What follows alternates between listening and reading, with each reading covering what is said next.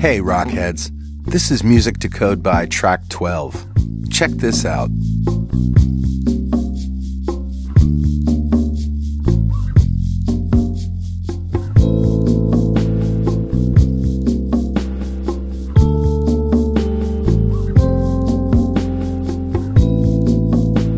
Oh, yeah. Just what you need to get in the zone when you write code.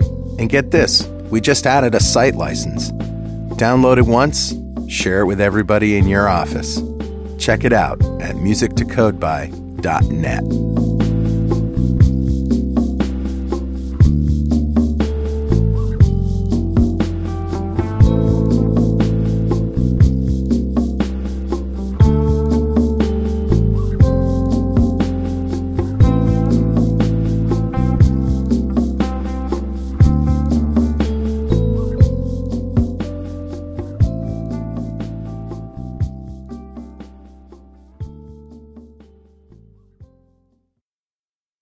.NET Rocks, episode 1323, with guest Shawn Wildermuth. Recorded Thursday, June 30th, 2016.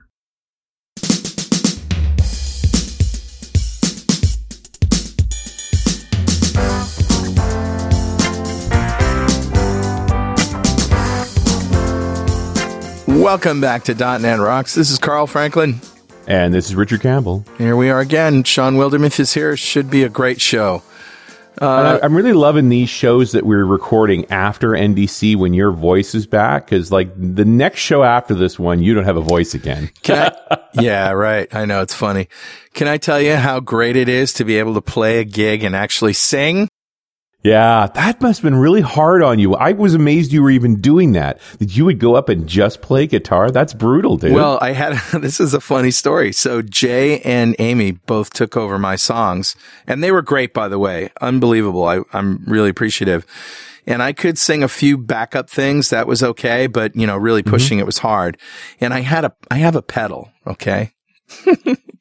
And this pedal, pedal, yeah, this foot pedal, I plug my mic into it and then the mic runs out of it into the mixer board.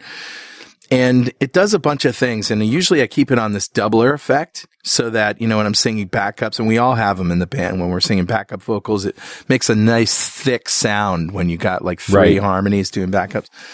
But it also has an octave feature. So it'll bump your voice up an octave. How auto tuney. Yeah, it's sort of it's just a little bit of a delay, but you don't really notice it. And, and it, it doesn't do the auto tune thing, like it doesn't make it sound like a synth. It just raises it an octave. And you can mix the original, your original s- signal with the process signal. So I turned it all the way to process and I did my harmonies an octave lower, which I could sing. Nice. Isn't that crazy? That's, cool. That's very clever. Technology to the rescue. Of course, I would never sing a song like that unless it was like Smokey Robinson or something, you know. it was uh, it was fun, but I got through it. I'm very happy. And you're feeling my, better. Yes, much better. That's a good thing. All right, better know framework. You better. All right, buddy. What better I know? Yeah, whatever. Uh, okay. Did I say that sideways? I think I said that sideways. Was definitely sideways. You know, I love Airbnb. Yeah, me too. And when you think of Airbnb, you think of data visualization, don't you? Really? Because Airbnb is all. Really, no, what? Uh, huh? No. What? what? yeah. Airbnb has a project called Caravel that is on GitHub, currently free. We don't know what's going to happen. And it's data visualization. Caravel's main goal is to make it easy to slice, dice, and visualize data. It empowers users to perform analytics at the speed of thought. And Ooh. some of the features, a quick way to intuitively visualize data sets by allowing users to create and share interactive dashboards. Last time I checked, some of those duck boards and things like that were really expensive uh, a rich set of visualizations to analyze your data, as well as a flexible way to extend the capabilities.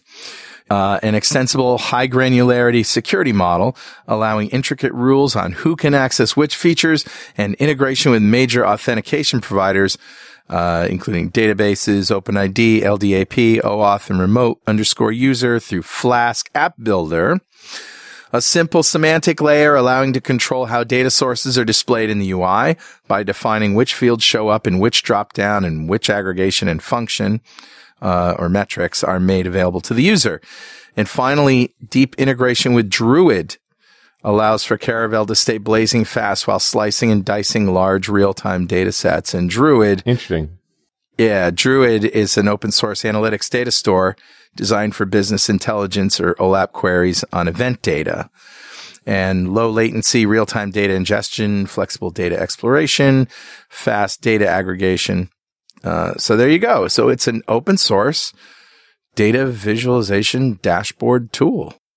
Is it interesting when these, you know, I don't even call them startup companies, but these like very web 2.0 type companies start releasing tools that they're using internally as open source projects. I mean, React from Facebook for that matter. Right? I remember so, when Airbnb was a startup. Now they're the most profitable property management company in the world. they are. Yeah. Yeah. It's, it's funny, isn't it? It's crazy.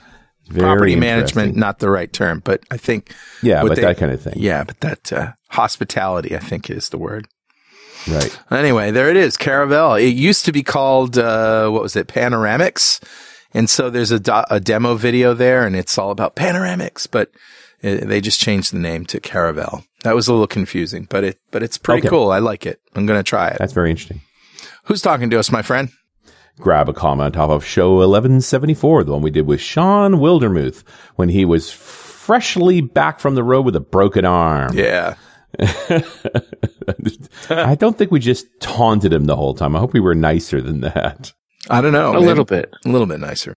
But and that's about a year ago now. So uh, and this is a comment from Kujua who says, "I love your show and listen on a regular basis, but sometimes a show hits home, and this is one of them." Mm because we kind of went off the beaten path with that show. It was as much about travel and lives and things as yep. it was about, you know, technology. Yeah. All too often, we are deep into our environment and the IT world and forgetting about the real world around us. Shawn hit the nail on the head, reminding us all that, despite the fact that we love what we are doing, there is more to life than mm. software development. I don't know. That seems like crazy talk. me, really. what are you nuts? what? Uh, and, and, and, and Cujo goes on to say, I, like many others, have experienced the weeks from hell, Monday to Friday, mm. working and living development for 12 hours or more per day, falling into a bed with little sleep, eating late and not healthy, swallowing down beers on Saturday to calm down the brain, and sleeping in on Sunday to be, quote, fit for another week of hell. Death marching. Uh. After 30 years of my programming and development career and 23 of them as a freelancer and contractor, I am lucky enough nowadays to stay most of the year in Kenya with my wife, enjoying sun, morning walks with my dogs, regular meals, and mountain bike rides. Of course, I'm still working on projects, but at my own pace and as successfully as ever. Not everyone can do that, but the younger developer should plan for the years after the first wild time in the career to take the example that Shawn and others have shown to just pull the plug for some time without losing contact with their passion. All the best to Shawn with his broken arm. I hope it will be healed soon. Is it healed? It is healed. Yeah. Yeah. Awesome. This comment was a year old, so it's it should be healed by now, huh? You would hope. Yeah. You would hope. So Kujua, thank you so much for your comment. A .NET Rocks mug is on its way to you all the way to Kenya. And if you'd like a .NET Rocks mug, write a comment on the website at .NETRocks.com or via any of our social media. We publish every show to Google Plus and Facebook. And if you comment there and we read it on the show, we'll send you a mug. Kenya? Dude, you're killing me with postage here, man. oh, man. Oh, well. Uh, and definitely follow us on Twitter. I'm at Carl Franklin. He's at Rich Campbell. Send us a tweet. Even if you're from Kenya, we don't care. We'll read them from anywhere. and now let me introduce to the show, back to the show, our good friend Shawn Wildermuth. He has been a Microsoft MVP around ASP.NET and IIS since 2002 and is involved with Microsoft as an ASP.NET insider and a client dev insider. You may have taken one of his more than 20 courses for Pluralsight, including building a web app with ASP.NET Core, MVC, EF and Angular, and Bootstrap 3. He's also the author of eight books and dozens of articles on software development. He's been speaking at a variety of international conferences, including TechEd, Øredev, SDC, VS Live, Dev Intersection, Mix, Dev Teach, Dev Connections, and Dev Reach. He is also one of the Wilder Minds, and we'll let him explain what that is. Welcome, Shawn. Welcome back. Oh, I'm excited to be here, though I feel a little guilty. What for giving me a for giving me my uh, virus? Yes, I was the uh, typhoid Mary of of NDC in Belgium. Uh, nice. I remember uh, know. being sick the last day there, and I was like, "How many people am I going to infect? Should I go home?" eh, we don't hold it against you. It happens. well, when, yeah, you know, it's uh, interesting how often there is a conference flu that goes around. Yep, that Absolutely. build I got something too. Yeah. Wow. But uh, yeah, we lost some uh, shows at NDC because were, a bunch of people got sick and yeah, we had to reschedule. Oh, really? And that wasn't my fault. I was not contagious by then. No. Yeah. At least that's what the story you're going with. Well, I know it's not. I know it's true because I have been in close contact with a bunch of guys in the band, and you know, you know, they none of them got sick. So, yeah, anyway. you should be good. Yeah, I'm good. You should be good.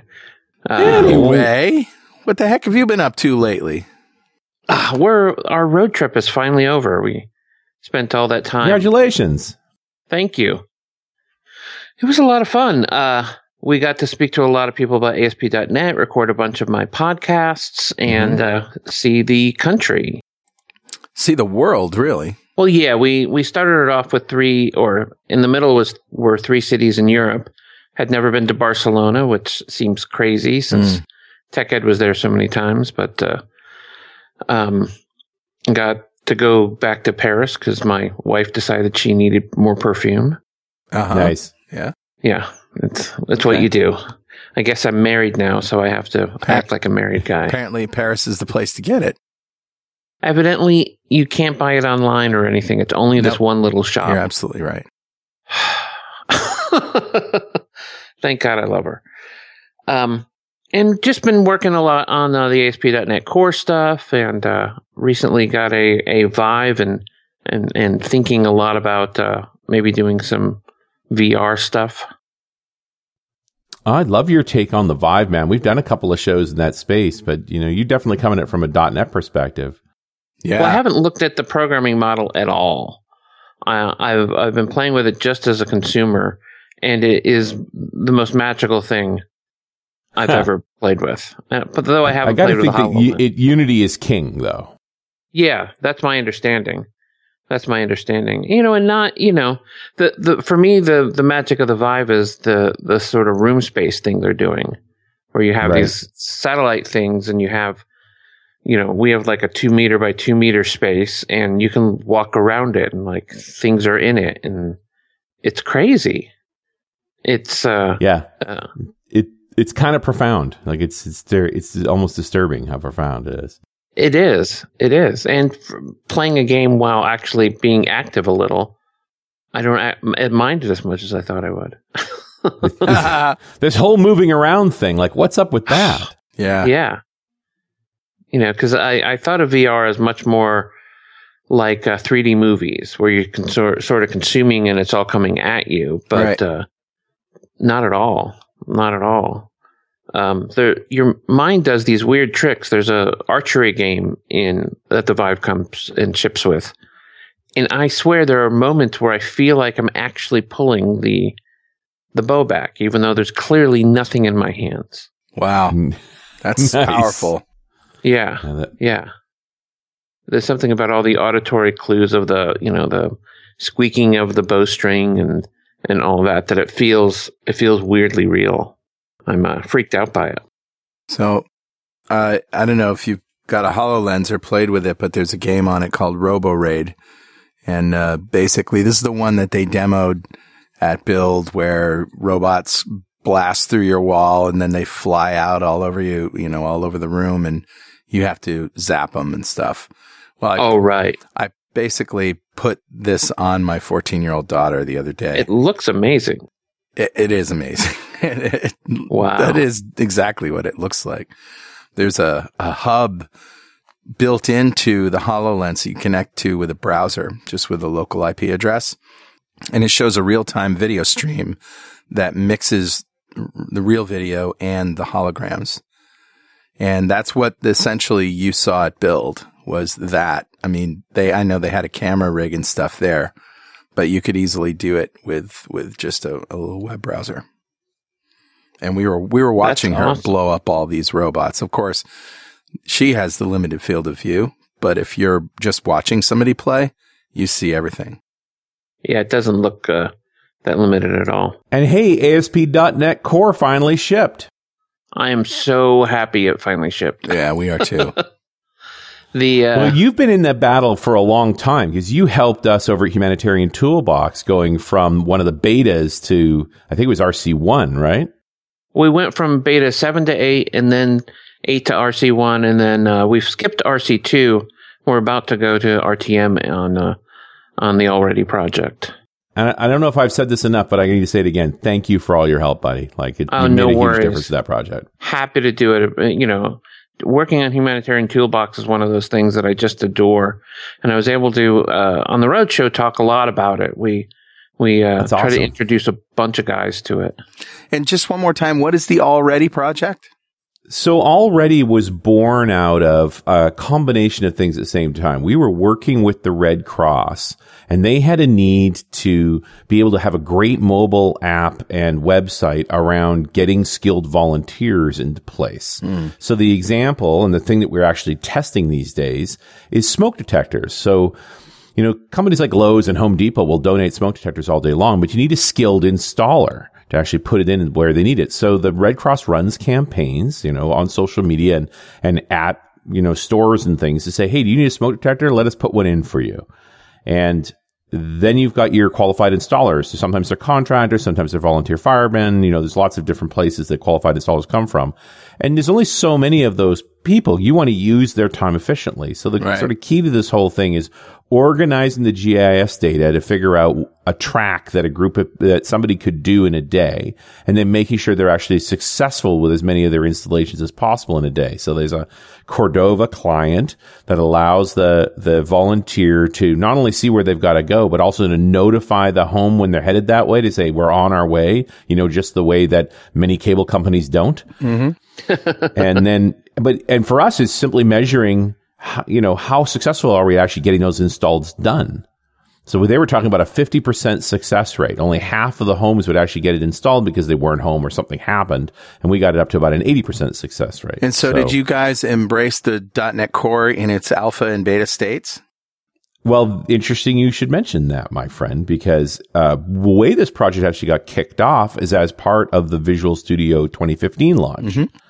So the Microsoft folks got involved and they actually did a video series and so forth where they wrote the prototype version of allReady uh, as part of the launch event. And then it got handed back to the volunteers, to all of the HT Box folks to mature it. So that got shown to the Red Cross. They came back with a ton of feedback, as happens every time you show a piece of software to a customer. Sure. And we've been iterating ever since. So uh, wow. uh, a bunch of different events, and but you know the funny thing about open source, you can work on it anywhere at any time, and so people get addicted. Yeah, you know they get hooked on the project. In fact, uh, it's no longer the core HT Box team that leads this project anymore. It's James Chambers, who is an MVP out of out of Brandon, Manitoba, mm-hmm. and he uh, encountered allReady during the MVP summit. We had a codeathon and had a bunch of folks there. Shawn was there. Yeah. And, uh, and James was one of those guys that just sort of, you, you know, when you find a project leader, like it's absolutely apparent. Yeah. And, and that's what happened with James. He was, uh, he, he did a whole bunch of work and, and was very unassuming about it. Well, and to this day runs a stand up via Google Hangout every other Saturday. Wow. Cool. That's awesome. Just, it is part of the routine. It's there's allReady stand up every other Saturday and your Slack channel, I found has helped a bunch of people get you know up to speed with ASP.NET and yeah. contribute, and you know it's a it's really pretty amazing. Love Slack. And at that yeah, humanitarian, and- at that uh, um, hackathon, my wife did her first pull request ever. Wow. Nice. it is one of the funny things about HT Box as a as a method for getting involved with open source because we have a plan. We have a project. We have work items. There's a little bit less of that. Are you smart enough to come up with a new idea for this project? And a lot more of a, here we have all this code. Please help us. And it, some yeah. of it's new features, some of it's fixing bugs, some of it's writing tests. So we really need every skill level. There's so much to do. There's so much to do. And what I like about, uh, uh, the project is not only is it doing good, but uh, there's a lot of people out there who are interested in ASP.NET Core and just don't have you know the project at work or the home project to do, and they can not only feel good about what they're doing, but they can learn this new thing and be ready when uh, you know their their company or their client or whomever decides to go in that direction. Yeah. Yeah, one of the interesting challenges about running a volunteer coder uh, project is it takes a lot of discipline to keep the work items organized, to keep the testing organized, so that people can feel good about coming in and being able to contribute with a relatively limited amount of time and know they've made a useful contribution and be able to come back out again and yeah. go, you know, go about their lives. So eh, I'm very proud of the shape that allReady's in from a, from a project perspective. It's, I feel like it's a good example of what you can do even with a lot of turnover, really. Yeah. So, so what were the ramifications of um, the ongoing changes in .NET Core that you guys had to deal with? Oh my God. you did this, man. So please rant a bit because ASP.NET Core went through some huge convulsions. Yeah. For all have. these versions. They have. It's interesting because, uh, uh, I'm, there's a lot of people I talk to who are like, oh my God, I can't believe they changed X, Y, or Z, or why did they change this? And it's such a pain to convert. Uh, I've got a little bit of the perspective that I know we're going to have to live with this, these decisions for about 10 years. So when they've made left turns that are painful, but the right thing to do, I'm sort of, you know, I'm, I'm, I'm very split, right? Cause part of me is like, I have 13 projects I need to fix this on already, plus all my personal stuff that I'm working on with. Yeah. And, uh, but the other side is like, I'm glad we don't have to live with that stupid, you know, hmm. decision, you know, uh, the, the old command line stuff, which was one of the things that, that hurt a lot of people, changing these, you know, these handful of, com- of command line tools to one called .NET. I was like, yes, please, just do it. We'll just, whatever it takes. Just please don't make us No, it may make me have to explain what DNVM means for the rest of my life. yeah. yep. Yeah. So, and w- the the thing that's weird right now is that the we've released or we've Microsoft has released ASP.NET Core, but the tooling is in preview. Preview. Interesting. right. Yeah. So the Visual Studio integration, the project.json might be changing. Uh, there's a bunch of little things that are all about the tools that are still undergoing, you know, some decent amount of change. It's just the libraries that have been released. And what's uh, interesting, at least I think is interesting because I've been, you know, neck deep in this for for a while, is that uh, the day to day work that I do when I'm writing a website or whatever I'm doing hasn't really changed from the old ASP.NET. It's just the platform I'm sitting on is is remarkably new so that I don't have to you know when I need to go a little deeper get a little close to the metal it's not nearly as painful as it used to be. Now is that because you are already an MVC guy and so it's just not that different? Correct. Correct. Absolutely. If you're coming from web forms you're coming from no there's still that you know curve to get into MVC but the MVC sure. story even the web API story hasn't changed that much even the entity framework hmm story hasn't changed a ton. Just it, in many ways, it's it's better code. But what would happen? Think there's an advantage to have stayed away from everything that's happened in core so far, so that if you if you're jumping now from what 4.6 over to core as an MVC person, it should be a pretty clean leap. You just have to learn a bit of new syntax. Um, sort of. So MVC hasn't changed a lot, and even in all these iterations, it hasn't.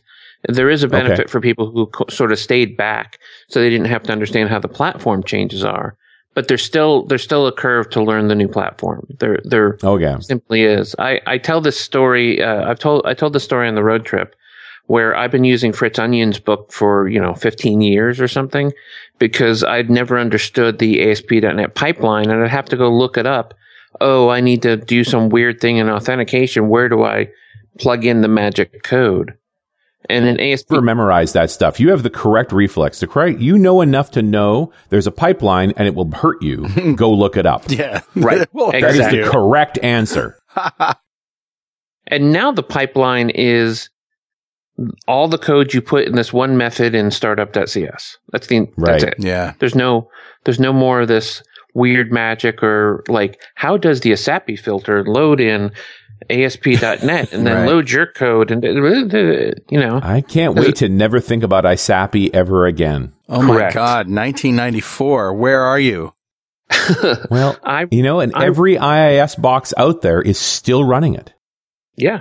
I remember absolutely. at Carl and Gary's VB homepage for all here's going blast from the past, but when oh, there was a when when all we had from IIS was CGI, you know, to access Perl scripts and stuff.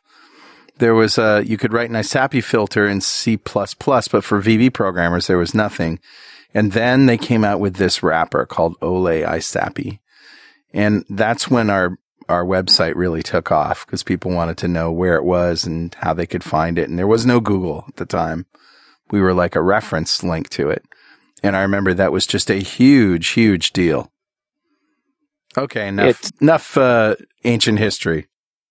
Well, I wrote a I wrote the stupidest ISAPI filter ever for a client uh, years and years ago, where they wanted me to look through their forums and translate every word that they had in a database to whatever language it was supposed to be, and it never ever. Translation is so much harder than everybody thinks because uh, they thought naively that we could just do word replacement and people mm. in Spain could read it, or people in uh, Quebec could read it, and it, none of it was true. None yeah, was because true. every language has the same syntactical structure. Really, yeah, yeah. and at the that is such an English centric wow. way to think of the world. It is. yeah, it make is. the bad man stop. That's funny.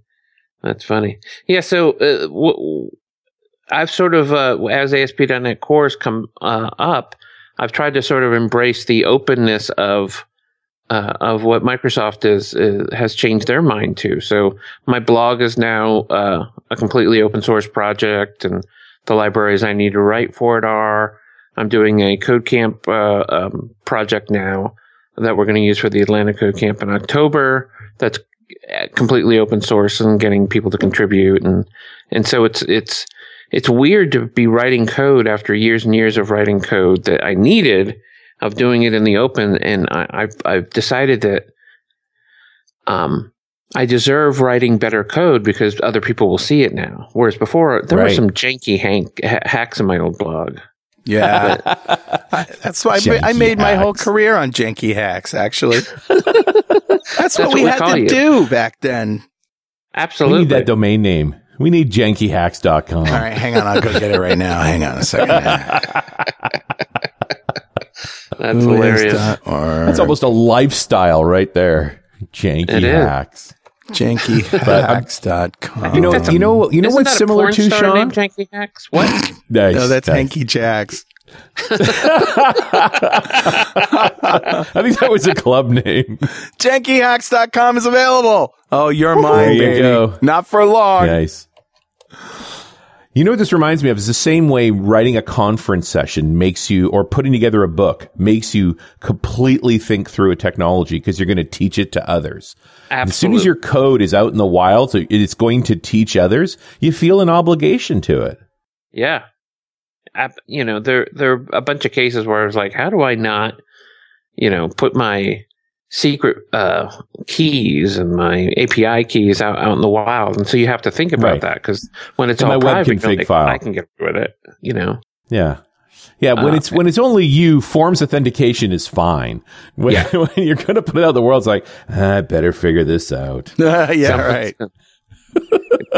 my favorite one was uh, uh, I used to I would write an API, and in uh, in ASP.NET if you didn't do, jump through some hoops, uh, an error in a web API would return the yellow screen of death. Right. And so there were some things you could do to fix it. Um, but I, I, in a couple cases, I didn't fix it. I just searched for the text that I expected in the yellow screen of death to go, oh, that's an error. Right.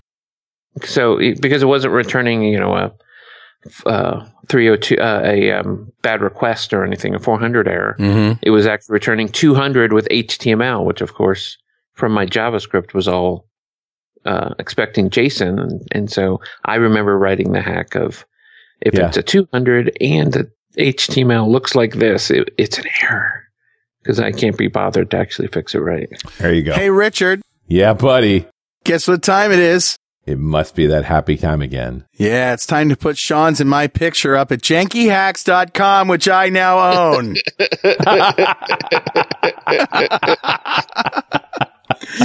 you think I'm kidding? Right after this show, that's exactly what I'm doing. Awesome. That's actually time to give away a Syncfusion Essential Studio to one lucky member of the .NET Rocks fan club. Nice. With over 650 controls, Syncfusion's Essential Studio is the most comprehensive suite of components available for .NET and JavaScript and mobile with world-class diagrams, maps, and charts.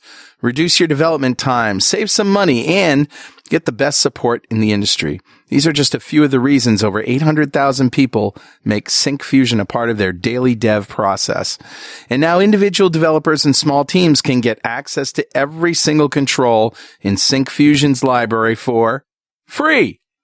The community license also gives you access to Syncfusion's growing library of enterprise applications like dashboard platform and big data platform that can help make sense of complex data. Support and updates are included too. It's a $10,000 value for free. Find out more and get started today at syncfusion.com. All right, buddy. Who's our winner? Today's winner is Alex Bronfman, Richard. Congratulations, Alex. Golf clap for you, Golf sir. clap for Alex. Alex just won the Syncfusion Essential Studio. If you don't know what we just did here, go to .netrocks.com, click on the big Get Free Stuff button, answer a few questions, and join the .NET Rocks fan club. We have thousands of members all over the world. In every show, we like to give away stuff from our sponsors, and every December, we give away a $5,000 technology shopping spree to one lucky member of the .NET Rocks fan club, but you got to sign up to win. All right, Shawn, your turn. What would you buy with five grand? What would I buy with five grand? Ooh, that's uh, that's exciting. I'd probably uh, buy a new MSI laptop. That's about half of that. oh, you like those MSI laptops, do you? The the yeah, because they have great gaming um, uh, rigs in it. I use an MSI laptop to to um, power the the Vive, so I actually nice. have a, it's all portable if I really wanted to take it someplace. Um, Plus, I feel like you're not paying such a premium for like a brand name. I mean, MSI has been making motherboards and stuff for a long time, but yeah. as soon as you look at you know the Alienwares and stuff, I just feel like you're you're paying for a logo. These guys Absolutely. they're really well priced for a loaded machine, mm-hmm. like loaded, loaded. Loaded with steak with on a, that machine with a modular video card, so you could actually upgrade a video card in a laptop. Well, upgrade a laptop period just seems to have gone by the wayside, right? It right. Well, it's crazy talk. Yeah, it is crazy talk. Well, and there, uh, there you go. The the the GT80S Titan is forty four hundred bucks. That's a laptop. that is a laptop, and I've never been able to justify that. You know, no, top that's end it's crazy absurd. laptop. Yeah, uh, and I'd probably you know throw in a bunch of uh, uh, um, Fallout T-shirts to just fill out the five grand. this is like the oh, this is no. like uh, the uh, the old version of uh, uh, Wheel of Fortune, right? I'll take the rest yep. of my gift card, please. yeah, that's right. On credit. take take the rest in Fallout T-shirts, on account. please. On account, exactly. I don't have no more money.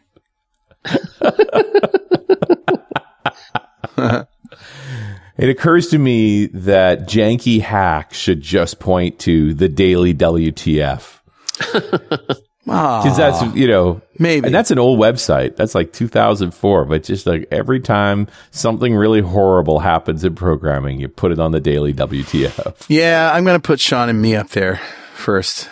that's, a, that's, a, good call. Yeah, good call. We're a good look, couple look, uh, good looking guys. I think I'm a damn good looking man. Well, this show's one of your one of your headshots keeps moving and creeping me out. This show's exactly. gone completely off the rails. It has. it always does when I'm on for some reason. What's the matter with that? Something. I feel I feel responsible. Not really. Uh, there, no, there must be something we could talk about on ASP.NET Core. Is it it all just works? Everything's fine. It's not. You skip fine. RC2, so you avoided a lot of pain. And what's not fine about it? Where do we start? Uh, it's interesting because uh, some of the guys have been uh, there was a change that was accepted in RTM that that uh, uh, bothered some people, and I, I, have mm. wanted to talk about it.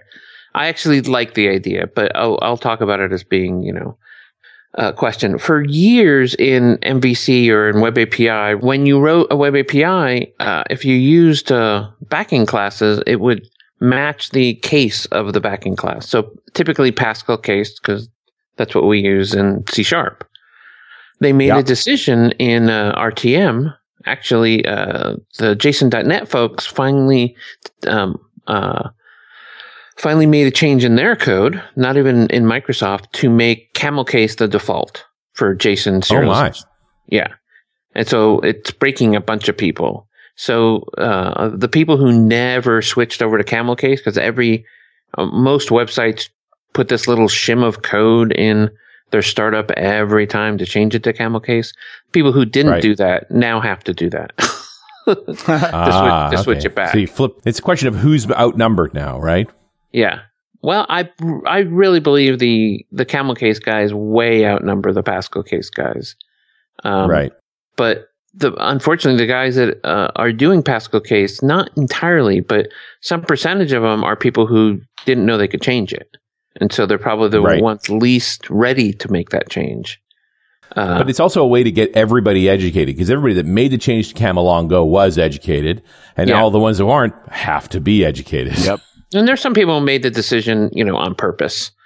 But uh, yep. Uh, I think there's going to be a lot of guys that that are like, oh, oh. I mean, it's a pretty simple fix, but it's it's one of those things where you just don't expect it, and suddenly all your APIs fail because JavaScript yeah. is no, it's, and case sensitive. We've all had that heartbreaking moment, right? You upgrade, you go to compile, explosion occurs. You're like, oh no. And it, and the error messages never look happy.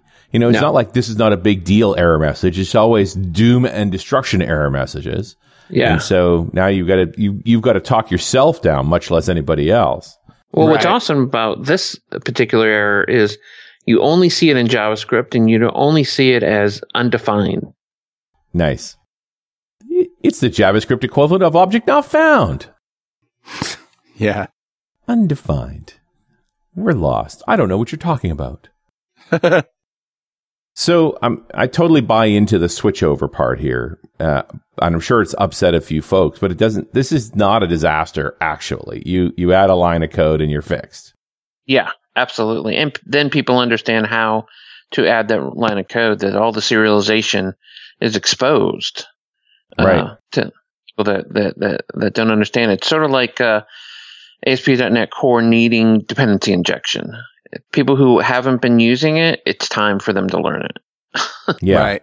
It's kind of not option. We've gone from a cool thing you could do to a productive thing you should do to everybody does this now. Yeah and everyone should be doing it. Uh, right. Uh, you know, yeah. if they're going to build maintainable apps. We're all going to be better people because of it. Yes. The only thing that scares me is I was looking at the roadmap the other day, and it has web forms on the roadmap, which I hadn't seen before. Really? I did not see yeah. that either. That blew my mind. I'm like, really? I uh, what? It's just it's just one line. It said what it just says web forms. So I don't know what they mean. Huh. Yeah. And you, you mean you don't hang out on each one of their community calls? I have, I, I sometimes uh, scan through them quickly. yeah. There's a ton of them and they're long. So They I mean, are. it's, it's not an easy thing to keep up with because it really is their conversations about building the product, and it takes time to have that conversation. Yeah. It does. It does. Yeah. Well, the uh, sometimes I just notice it on Twitter. People go, "Oh my God, did you hear what happened at you know at 36 minutes in?" Uh, I better go look. and you listen to 36 minutes, you go, I'm going to skip back five minutes and listen to the, how did you get here? Yeah, how did you get there? And uh, you know, or even on the Slack channel, people are like, "Oh, they say they're going to make this big change. Didn't weren't you on the Slack channel earlier?" There's no way I can keep up with all that. No, it's too much. No. Yeah, not if I'm going to ever finish Fallout 4. Right. Let's just embrace reality, right? It's, it's unfinishable. Exactly, exactly. So you know that's just that's sort of been uh, uh, my life lately is that uh, you know staying deep within uh, uh, the ASP.NET core stuff and talking a lot about uh, the podcast. There, uh, the I don't know whether we've mentioned this on the show before, but my podcast is going to end at hundred episodes. Yeah, you told me about this. You're just that's that's it. Which is cool. Yeah, in fact, R- Richard, you interviewed me for the hundredth show already. I did accidentally, I guess. We were in a situation where you were doing a stop in Vancouver and there was a problem with your guest. And I've already been on the show. I Yeah. suggested doing something else. And then, uh, uh, I know I, I said, you know, I could just interview you and you already had a plan. I had no idea you had a plan. Yeah, yeah. So, um, I stole it away. And I think it's actually the backdrop to your podcast now is that conversation between you and me.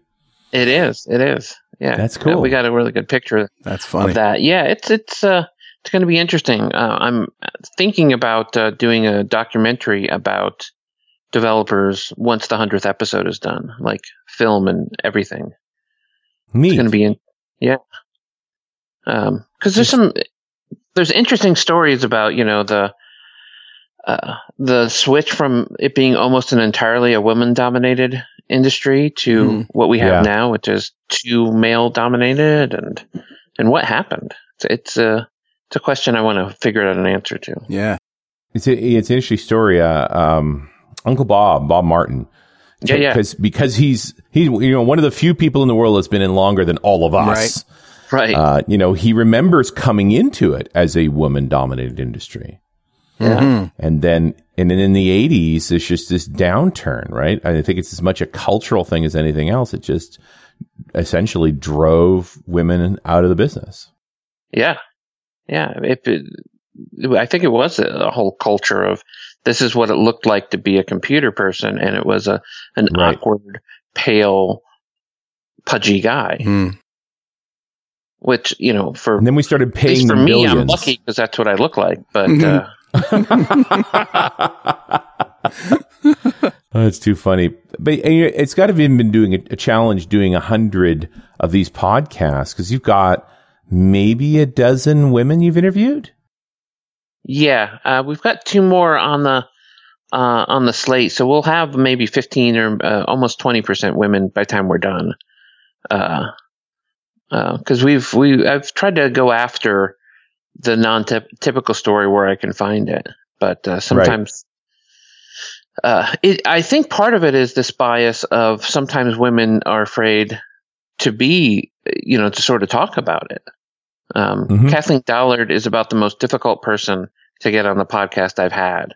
I had to talk talk to her about it every week for like three months, and she finally Mm. she finally agreed. Which normally Kathleen is not a person that you know is shy, but for some reason she, she was concerned uh, that she was going to sound She loves to talk old. about technology, but she may not love to talk about herself. Mm. Right, exactly. And uh, you know, the my the podcast is all about yourself. It's not about you know Right. the ones and zeros. Yeah. It's about you know, motivations and all that. So yeah, I can totally see why why certain people would resist that. It'd be very challenging. Yeah, it's it's it's, it's scared uh, uh, some people because I'm like you know, some people have tried to hide the fact that you know maybe they don't have a degree or maybe their degree isn't in software and they think that people are going to think about them in certain ways about it. Whereas of course the reverse is true. But um, uh, and, and I'm looking at the 70 you've published, and I know most of these people, and I'm look thinking maybe five of them have a com sci degree. Hmm. Yeah, probably. That's about yeah. right. Yeah. Yeah. Um, probably half of them have degrees, but very few of them yeah, but they're in other design. things. You know, yeah. this is an immature industry. Some of the best programmers I ever met were electrical engineers. You yeah. know, it's a way of thinking. It's not. It's not a vocation per se. No, no. and I mean, I think that's what really changes the whole idea here. Is that uh, you know, I don't think that uh, I don't think that software is something that can be taught. There's a lot of skills around it, but there's a certain uh, way the brain works that that works really well in software, and you can't just force it because you think you know, oh, this is where money is, or this is where security is, or whatever it is you're looking for. Mm. Um, you have to have that whatever that that thing is in your brain that you love to solve the puzzle, and that the puzzle doesn't. Uh, when you can't solve it, that you're able to look at it in you know in different ways and and even be able to walk away from it in order to solve the puzzle, which which right. for me is you know p- pounding at the problem often isn't the best way to solve it for me. Yeah. Yeah, there. Uh, you know, I'm. A, I always fall firmly on the software as engineering perspective, but I think sure. the, you know the creative element is that I need to go clear my head and think, you know, broadly about the best solution to this engineering problem. Yeah, well, I, I, I talk about it as what I call the house moment. Uh, if anyone watched the show House, it was, you know, a bit repetitive and all that, but I loved it because there's a moment in every episode where he went and did something else and then realized the solution to the medical problem. And, and that's what happens to right. me in software is as soon as I walk away, I have that moment of epiphany. I'm like, oh, that's why it doesn't work. Or this is the best way to do it. Or why am I trying to you know, round peg and square hole. Let me approach it in a different way. It's those right. moments of in the shower or playing pool or playing guitar or playing Fallout for that matter that that you know is where the magic happens. It's not just in the you know writing the lines of code. It's usually never there. And you know, there is a piece there. I, I've almost giving yourself over to the problem or giving yourself over to the solution sense. I mean, how often have we fought a tool? You know, trying to adapt. I've seen this happen brutally with SPAs. You're wrestling the tool to the ground to try and build the page the way you want to, rather than sort of learning from the tool and its tendencies so that it, so that when you think the way that it thinks, it just comes out. Absolutely. Absolutely. Uh, trying to, apply what you think you did in these 30 these other 10 projects into a new technology and you're like oh i have to i have to approach it differently um, reactive it's is almost like, like thinking you could do translation just by substituting words exactly exactly why wouldn't that work actually why isn't that working why isn't that working yeah uh, and then you you know when someone wants to go to a cafe and you translate it to coffee. Yeah, yeah. Right. yeah. Yeah. And on awesome. and on and on. Too funny. So when do we expect show 100? Uh, probably just after the first of the year. We're publishing about one a week, though. Uh, like this week, we're, skipping one because it's on the Fourth of July. We we publish on Mondays, so we're going to skip a week right. this week, and uh, so it's going to be, I think, around the middle of January is when all the numbers line up. It'll be done. Then it's just an archive. Because we have like uh, we have eighty some in the can, so we have about eighteen left to record to find nice. you know guests and such.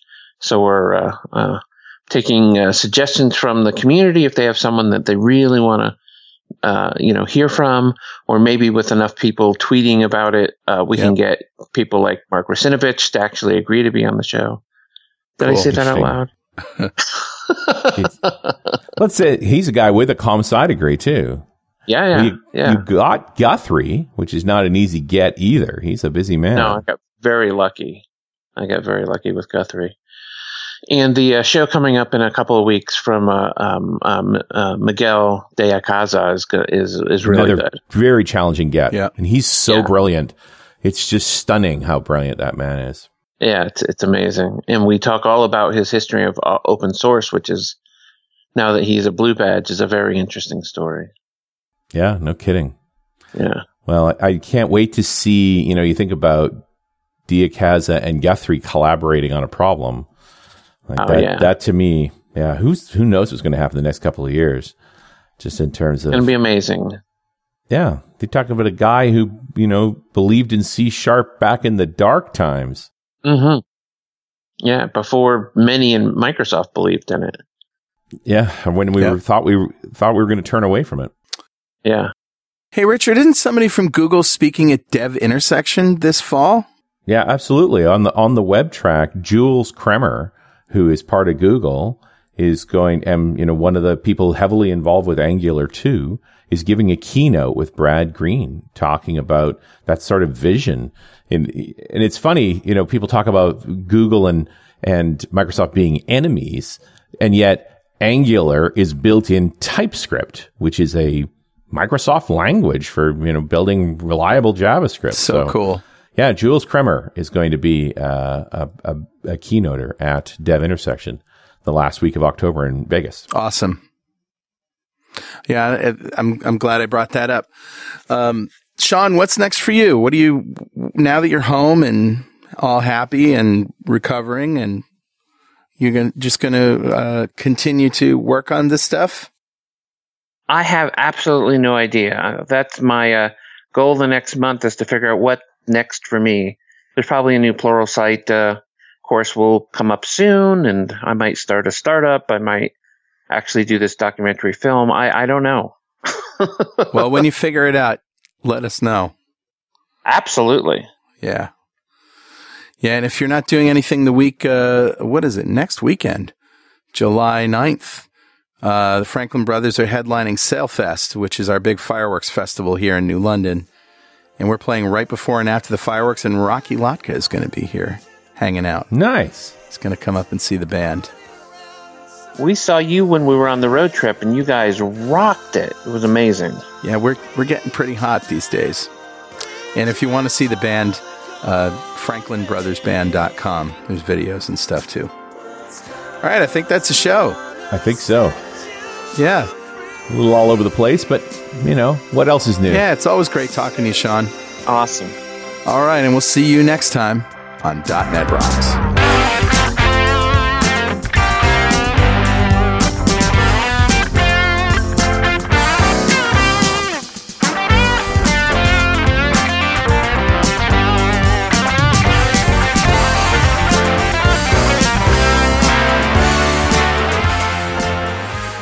.NET Rocks is brought to you by Franklin's Net and produced by Pwop Studios, a full-service audio, video, and post-production facility located physically in New London, Connecticut, and of course in the cloud. Online at pwop.com.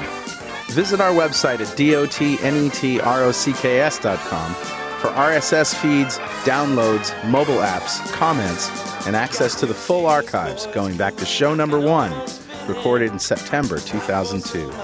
And make sure you check out our sponsors, they keep us in business. Now go write some code.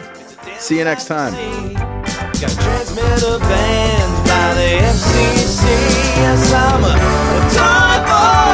Life is hard.